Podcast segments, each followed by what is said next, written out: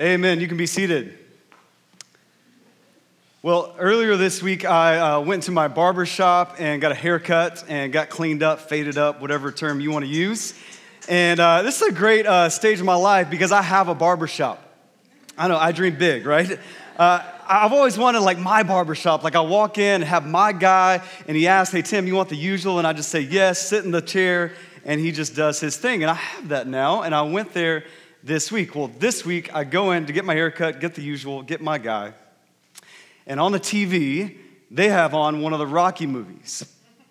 Now, if you've never seen any of the Rocky movies, repent now, go home and watch it uh, this afternoon. Uh, I, I, got issues, you'll realize that for me as a pastor in lots of ways, but, but one of my issues, I'm a huge Rocky fan. I grew up on it. Babysitters just play Rocky movies when they were watching this. My parents let us watch the Rocky movies. I named my dogs growing up Rocky and Adrian. All right, I got some issues, right? But you should go watch the movies. They're, they're amazing. And uh, what the conversation in the barbershop, as is in a barbershop always, right? There's chatter. The conversation this day is what's the best Rocky movie? Well, clearly the consensus, as it should be, is Rocky 4. Come on, somebody. Rocky 4, amen. Yeah, where Rocky fights Ivan Drago, the Russian. He goes to Russia and there's snow and, and he's sweating inside a cabin somehow. It's freezing outside. I don't know how Rocky does it, right? But he's training and he fights the Russian Ivan Drago. Now, what makes this interesting is my barber, my guy who gives me the usual, is Russian. Yeah. But he's a nice guy, and I'm kind of wondering, like, how's he going to take all this? And he's a nice guy, and he actually quoted Ivan Drago in his thick Russian accent and said, I must break you. and let me just tell you, that was worth the price of the haircut by itself, right? But that's the chatter, but that's not the movie that's on TV in, the barbershop. The movie that's on TV right at that moment is Rocky 3. Now, Rocky 3, Rocky fights Mr. T. And we all know who Mr. T is. Rocky, uh, he wasn't Mr. T in the movie, so he didn't really know Mr. T. He thought Mr. T was just another fighter, and he didn't really take him seriously. You see, Rocky, he used to train on this corner gym, and he used to sweat it out like crazy and, and grind away, but he's won a few times, so he's gotten relaxed and he's gotten popular and he doesn't really know what he's fighting against in Mr. T. So he's like training in a gym with a lot of people watching. There's a band playing, he has an audience, girls are coming up and kissing him on the cheek. And he's just kind of casual about it. So what happens? He goes to fight Mr. T and he loses. Why? Because he didn't know what he was up against. Now, he, it's Rocky, right? So he goes and trains with Apollo on the beach, does this whole thing, comes back and defeats Mr. T. Amen. Come on. that happens, but at first, Rocky loses. And why does he lose? He doesn't know what he's up against. And he takes it lightly. Now, now why tell you that other than to just go watch Rocky this afternoon? It's because our sermon title today is Faith and Temptation. And here's the reality many of you are in a fight and you don't even know it. You're in a fight every day of your life and you don't know what you're up against. And you're like Rocky in Rocky 3. You're just kind of casually going about your day, going about your relationships, going about your finances, going about your emotions, and the band's playing in the background, and you're just casually going through it all, and you have no idea you're in a fight for your life. And you don't know what you're up against, and you don't know how to fight it. And Scripture's going to tell us there is that fight, and it's called temptation. And every single one of us faces it. James is going to say, like he said with trials earlier, when you face temptation, not if. Right? Every person in here faces temptation. It's a matter do you know what you're up against? Do you know how to fight it? So we're looking at James 1 12 through 18, and we're going to talk about hey, what is temptation? Like, what are we really up against? And how do we fight it? And how do we not get knocked out. So that's where we're headed. Get a Bible open if you don't already, if you didn't already when Lori read. The power is in God's word today. The power to fight temptation is not in my words that you're, you're going to hear, it's in God's word. So get a Bible out, James 1 12 through 18. That's where we are. If you've missed our first two sermons in the series, we are in the book of James, faith that works. And James, wasn't always a worshiper of Jesus as God. He was once just a brother of Jesus. If you missed those sermons, go back and listen to it. But that's who we're hearing from about temptation. And the first thing I want you to see about this fight, this temptation, is the context of it. James references it. Look at verse 12. Verse 12, we see that phrase that we are under trial.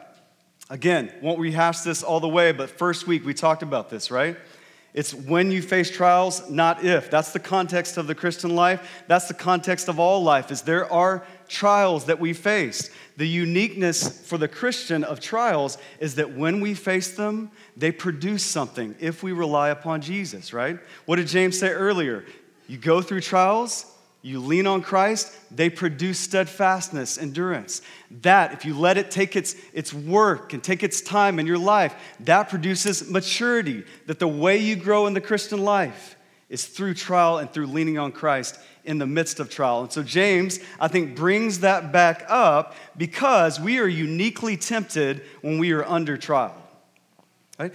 He hasn't been talking about trials, he was talking about wisdom, but he talked about trials earlier. He brings it back up because we are uniquely tempted when we are under trial. And you know this to be true, right? You just look around life and, and look how does how do people usually fall?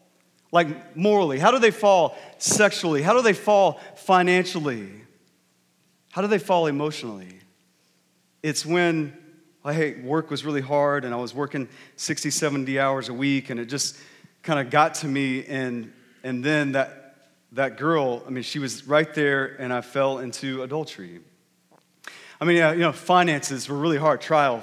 Uh, finances were really hard, and, and the bills were getting heavy, and just managing it all was getting super difficult. And then, I mean, that shady business deal was right there, and I knew, like, I knew it wasn't right, but I did it anyway because I was under a trial.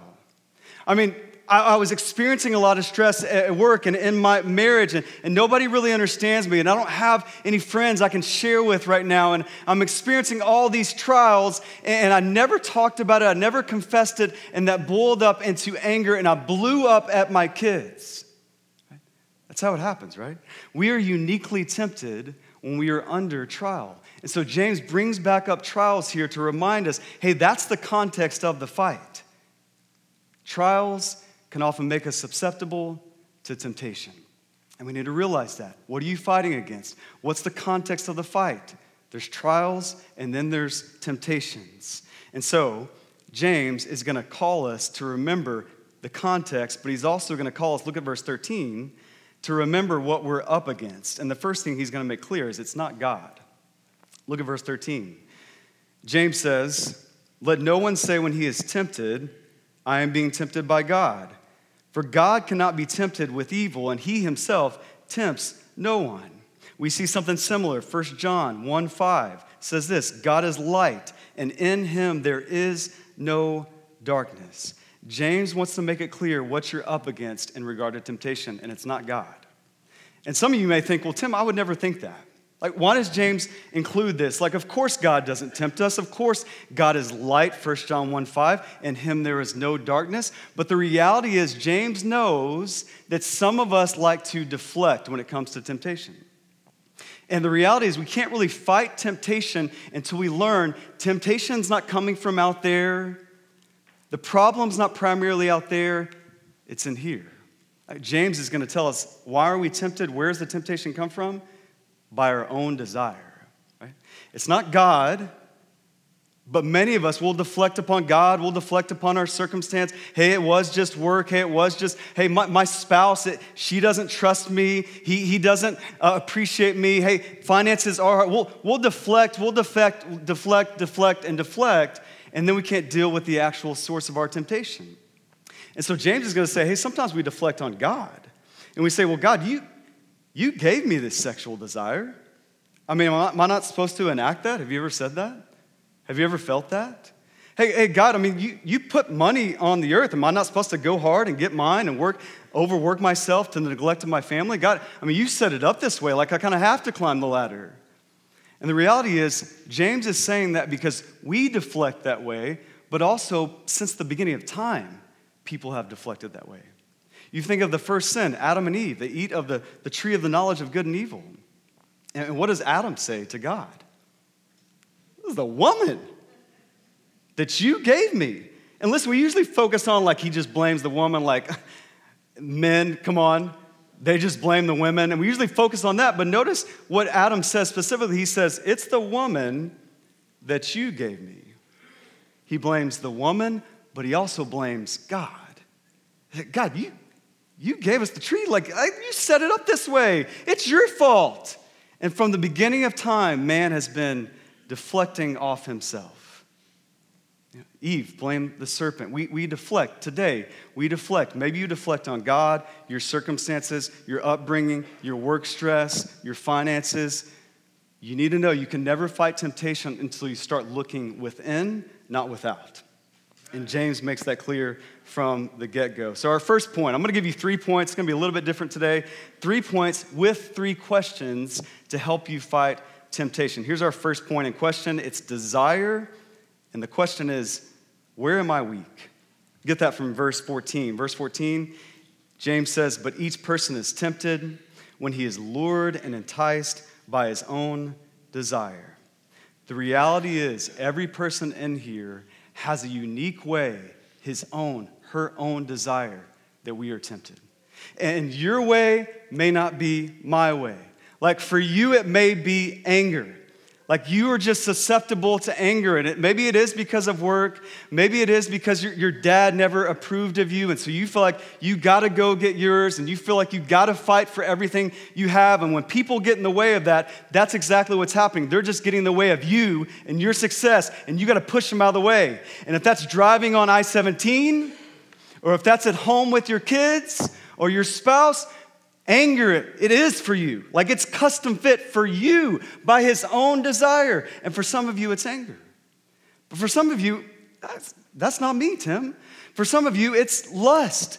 And you just think, hey, I, I'm, I have a relationship, I have a spouse, but maybe, and, and James is gonna get to this, maybe God didn't know what he was doing and giving me this spouse because it's hard, right? And we fight a lot, and maybe there's somebody else out there. And you're always tempted to think, hey, the grass is not greener where I water it in my own marriage. You're always tempted to think the grass is greener on the other side, and the other cube at work, and the other equipment at the gym, and the other girl online that's airbrushed.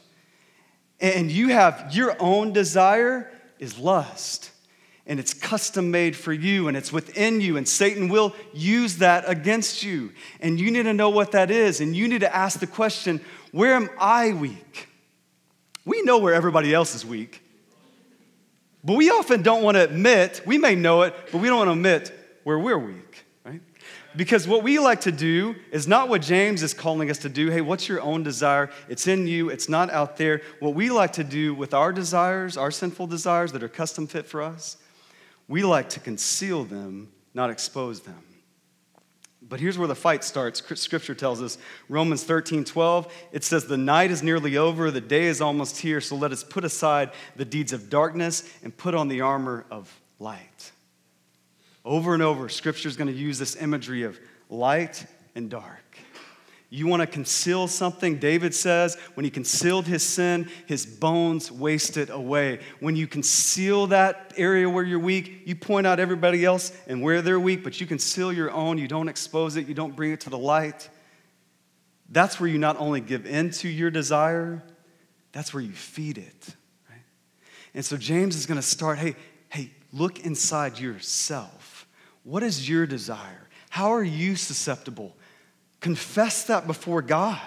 Get a few other people in a community group that you trust and say, hey, I, I, do have some things, and I've been concealing it for a long time, and that's not working. My bones are wasting away, and this lust is getting at me, and this greed, I can't fight it on my own. And this anger, it keeps boiling up. And I need to, I need you to help me see, yeah, where am I weak? And I need to expose that to the light because that's where the fight starts. And some of you may think, well, Tim, this all seems really extreme, really legalistic. And I would say to you, if you think that, you don't know what you're up against. Genesis 4 tells us clearly sin is crouching at our door. Again, really specific imagery. Sin is crouching at your door because it's ready to pounce on you. That sinful de- desire that you're trying to conceal, that you're keeping close to you, just, I'll just keep it on a leash. I'll just pet it every once in a while. I'm not going to expose it to the light. I'm going to keep it in the dark. Just keep it close. And like a little pet kitten that turns into a tiger and eats you later on in life, That's what you're doing. And you don't realize that sinful desire, that lust, that greed, that gossip, it's crouching at your door, ready to pounce on you. It's predator language in Genesis 4. And you're just holding on to it. It's not legalistic. James, God, I am trying to save you from what James is going to tell us. That sinful desire, that little pet kitten, it will eat you. The sin, when give birth, when you give birth to that, it will lead to death when it's full grown. It will destroy you. So it's not legalistic. It's catching sin where most of us, we just let it slide all the way to death, and then we're like, okay, I guess I should talk about this with somebody. I guess we're on the verge of divorce. Maybe we should get counseling instead of day one. Say, hey, marriage is hard. We need help.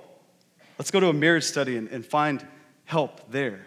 Let's go to a community group and get help there in the desire stage, not the death stage. Right? So, this is God's grace to you. It's not legalism. To fight the desire at the beginning, right? To fight the desire at the beginning. That's what James is getting at. And then he does get to this progression where it leads. That's our second point death. And then the question we should ask where will this lead? Look at verse 15. It says, Then desire, when it has conceived, it gives birth to sin. And sin, when it is fully grown, brings forth death. You know, as a, a preacher, uh, there's power in illustrations. And, and maybe some of you hear illustrations and you think, well, like preachers like to do those because they're funny and they bring levity. And there's maybe a, a small percentage of that that's true. But really, the power of illustrations is to show you, hey, this is like that, is to take truth that seems really big and out there or in a, in a book, to take truth and bring it down to street level and bring it down to your relationship, your marriage, your finances, your emotions, and help you bring that truth into everyday life. This is what Jesus did so well. That's what parables were. They were illustrations, stories. He taught in them all the time because there's power in them. Here's the beauty of the book of James James has built in illustrations, so I don't have to come up with them, right? Do you see it? What's his illustration with sin and temptation? It's the life cycle. He starts out with conception, then the conception, then there's birth, then something's full grown, someone's full grown. And James is giving you that illustration to bring this truth of temptation and sin and the cycle of it and compare it to something all of us know and have experienced the cycle of life. He says, hey, sin and temptation, it's just like the cycle of life.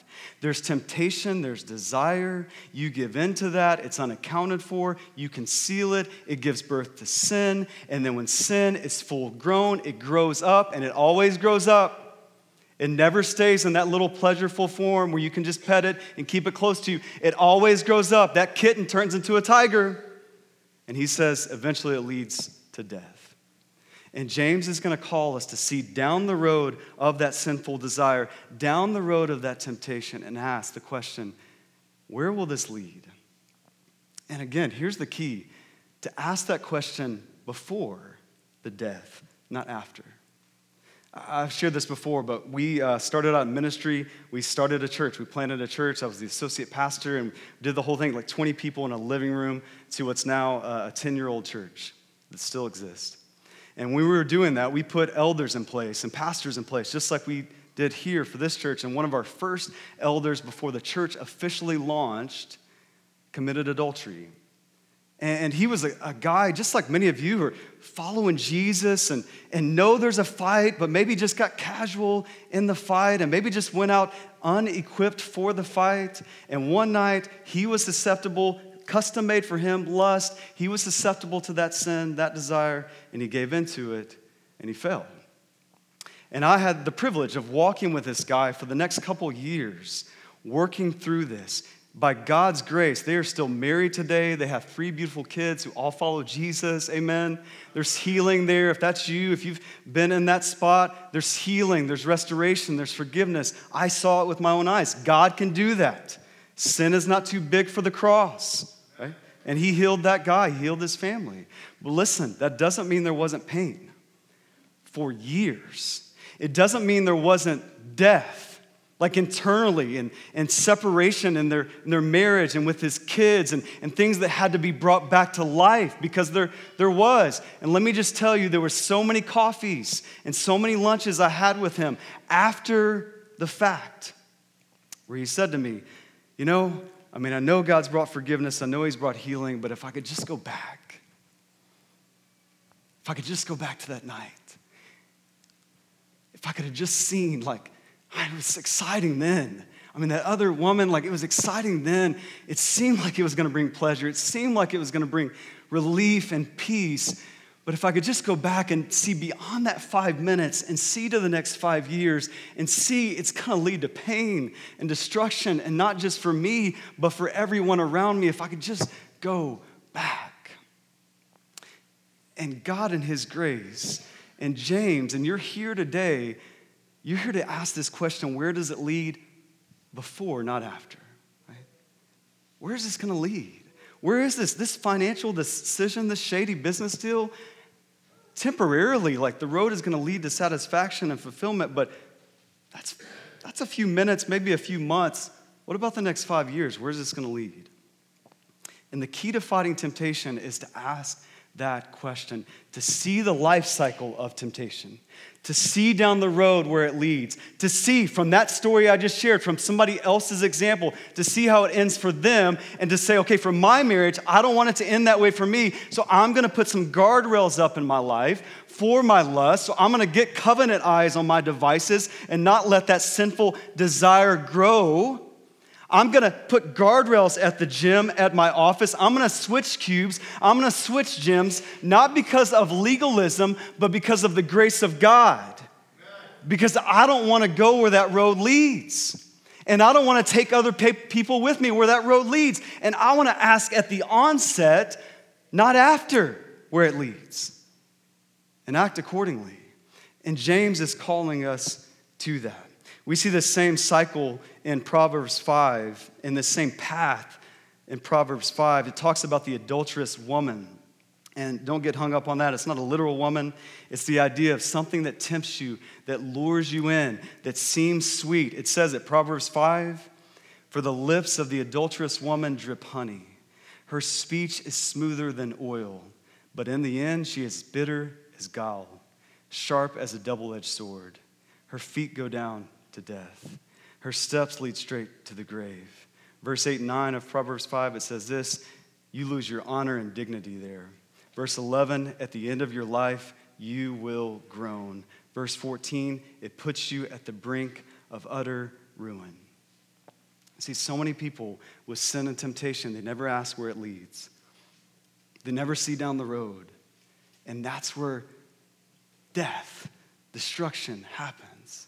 And so we have to look at Proverbs 5, look at James, and ask first, before we give into the desire, where will this lead? And do I want to go there? And will it be worth it? Do you ask that when you face temptation? When you face the lust, the gossip, the greed, the anger? Do you ask, where will this lead? That's a tool you need in your tool belt. That's what you're up against. You need to ask that question. Last point deception. Question What lie am I believing? Look at verse 16. Verse 16 says this Do not be deceived, my beloved brothers. Notice he says there's deception in regard to sin. It doesn't come at you directly, it's deceptive. There's a lie that we all believe when we give in to sin. Now, before we look at verse 17, I read this and I thought, okay, what's the biggest deception in regard to sin? What would you think it would be? Hey, it's some of what we talked about. Hey, that sin's not going to satisfy you. Hey, it looks pretty, but it's, it's not. Hey, the grass may be greener on the other side, like in your mind, but it's actually not. There's the deception. That's where I thought James was going, but look at where he goes. Verse 17. Here's this great deception every good gift, every perfect gift is from above. Anytime you see something repeated in Scripture, it's important. It's meant there for a reason. Every good gift, every perfect gift, it's from above. Know that. Coming down from the Father of lights, with whom there is no variation or shadow due to change. Of his own will, he brought us forth by the word of truth, that we should be a kind of first fruits of his creatures. James says, hey, here's the greatest deception. Here's the lie that launches a million sins. It's you don't trust the character of God. You don't trust the Father of lights, the one, created, one who created the sun, the moon, the stars. He's the Father of lights. He's your Father. He's the Father of all creation. You don't trust the Father of lights. You don't trust that He will give you every good gift, every perfect gift. You don't trust that there is no variation or shadow due to change in Him. You see, I, see this all the time, and I'm sure you see it all the time. Many of us, we don't trust the character of God as Father. And usually that's related to our own Father and His lack. And we think God is Father, so He must be like my Father, whether He was there or not, whether He was a good Father or not, whether He hurt you or not. Even if He was just slightly imperfect, you start to relate Father to Father and you start to think, well, if God's a father, maybe he's like my earthly father, and I can't trust him. And so if he says, hey, sex is supposed to work this way, mm, maybe he doesn't know what's best for me. Maybe every good gift and every perfect gift doesn't come from him. Maybe he's going to change his mind, and so I got to go out of marriage and get sex my way. If he says, hey, success works this way, you, you follow God, you work honestly at work, you're trustworthy, ah, but he, I don't know if he's a good father giving every good and perfect gift. I, maybe he changed his mind and maybe just things work differently in 2020 and I got to go outside, I got to be shady, I got to put other people down in order to get ahead. And all of these sins start with the lie that your father is not who he said he is. Right? I saw this just recently on a baking show on Netflix. I was watching with my daughter and we're watching the show and there's this lady on there and she's cooking and she's having a hard time. And they go to her, and she's one of the people they're focusing on. They go to her the testimonial time where she's reflecting on everything and she's talking about like the pans are everywhere, the sugar's everywhere. She's having a hard time, and she's just like, Yeah, I just started thinking about my dad. And I'm watching this baking show with my daughter to kind of like relax. And they're getting to daddy issues, right? It's a baking show on Netflix. And she's talking about it. She, she literally, she said this. She said, you know, I just know, like, I want to win this to make my dad proud. And, you know, my dad, he didn't tell me a lot that he was proud of me. He didn't tell me a lot that he loved me. But I just knew sometimes, listen, sometimes he would give me a half smile. And then I would know that he approved of me and loved me and, and was happy with me. And this is a baking show, and I am starting to cry. I'm just like, gosh, what is this salty residue in my eyes? and she's just like, if he could just give me a half smile, then I would know like I'm okay. And maybe if I win this, he'll give me a half smile. And then what was horrible is she goes up to the judges, and the lady is like, You were a disaster. I mean, your pants were everywhere, and I thought she was gonna be like, You were a disaster, but baby girl, you pushed through and like you did it. And then she was gonna be smiling, and she was just like, No, you were a disaster and your dessert was a disaster. I'm just like, come on, right? And you just see this in, on a cooking show. Like, if I just had a father who would give me every good and perfect gift, if I just had a father who, who showed no variation or shifting shadow, who wanted what's best for me, who I could trust. And James is telling her, but all of you, no matter your father's situation, you got that. And it may not be in your earthly father, but it's in your heavenly father. In every area of life that you are tempted to have sinful desires and go outside of his will to get your own way, when you doubt that he has what's best for you, you need to be reminded hey, God is a good father. He gives every perfect gift, every good gift. And some of you, you are beaten up by temptation, and it's rooted in lies and you've never asked the question, what lie am I believing? Is it that God's withholding things from me in my sexuality, financially, emotionally, relationally? Is that the lie you're believing? Have you ever asked that? And then turn to the truth that James is reminding you of. He's not. He's not withholding from you. In fact, every good gift, every perfect gift comes from him. Some of you are, are being beaten up by the, the lie and temptation that I can never change. You said that? You felt that? You said that about other people? He'll never change. I mean, that, he's had the bottle next to him for years. He'll never change. I mean, she just gossips all the time. She'll never change. I mean, I just can't stop being greedy. I'll never change. Lie, lie, lie. James is going to remind you of truth. Who is the one, the only one who never changes? God. He has no variation, He doesn't change. Amen? He has no shifting shadow. James is reminding you of the truth to combat the lie that you believe. Hey, God's the only one who doesn't change because he's perfect. You changed. That's the whole point of Christianity. That's the whole point of giving your sin to Christ. That's the whole point of exposing it and bringing it to light is that God changes you. And some of you are just beaten up by the lie in the midst of temptation like God's withholding from me. I'll never change.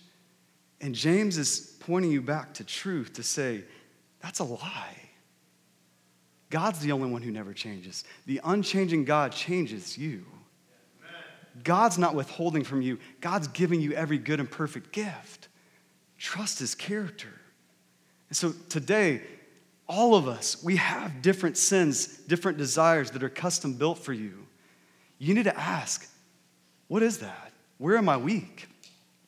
You need to ask, not just where am I weak and, and expose that and start to confess that and find a few other people that you trust and do that with them, but then you need to ask, hey, where does it lead? Because in the moment, by yourself, under trial, when you are tired from work, when you are sick, when you just had an argument with your spouse, when the finances are low, in the moment, things will seem enticing. They will lure you.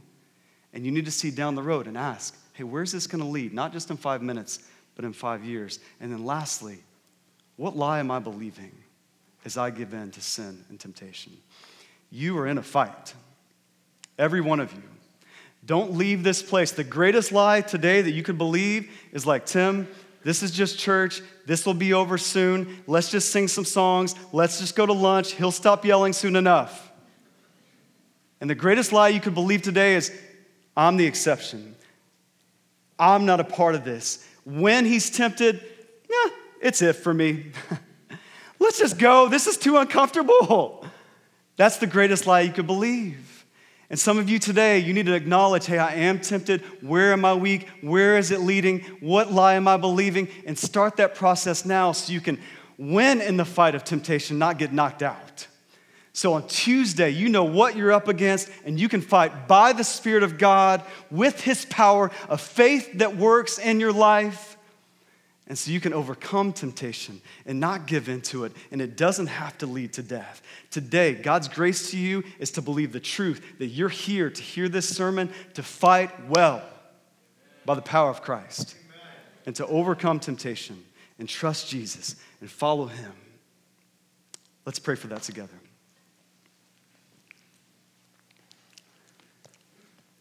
Father in heaven, I thank you that you are a good Father. I thank you that you have no variation or change. And, and God, I pray that if anything today, people would hear that, that they would know that you are their Father if they put your trust in Jesus and they can trust you and they can follow your plan for their life and they don't have to go outside of it. And God, we, we live in a culture where everything in our flesh, everything within us, everything with Satan, Everything in our culture tells us we need to go outside of God's path. And there's more joy there and there's more pleasure there. And we are confronted with those lies every single day of the week. And as a pastor, God, I just, my prayer is we get one hour a week in this room to, to combat those lies with truth.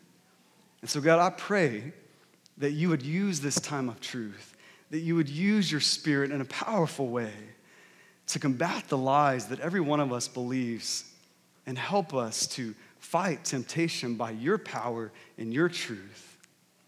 And God, may we have some stories in this room where we just start to fight. We just, we don't just, it's not just an hour on a Sunday. We, this is a launching pad to fight the rest of the week. And God, may we have people who join together in community groups worship and prayer and fasting and this Wednesday night coming together and 7 p.m. in this room. May we have people in this room who, who join together in this fight, who pray for others in this fight, so we can see victory in this fight. Jesus, you have already won the victory through the cross and the resurrection. And so help us to walk in that and help us to do that together. Uh, God, we, we proclaim this as we pray this in the name of Jesus. And everybody said, Amen.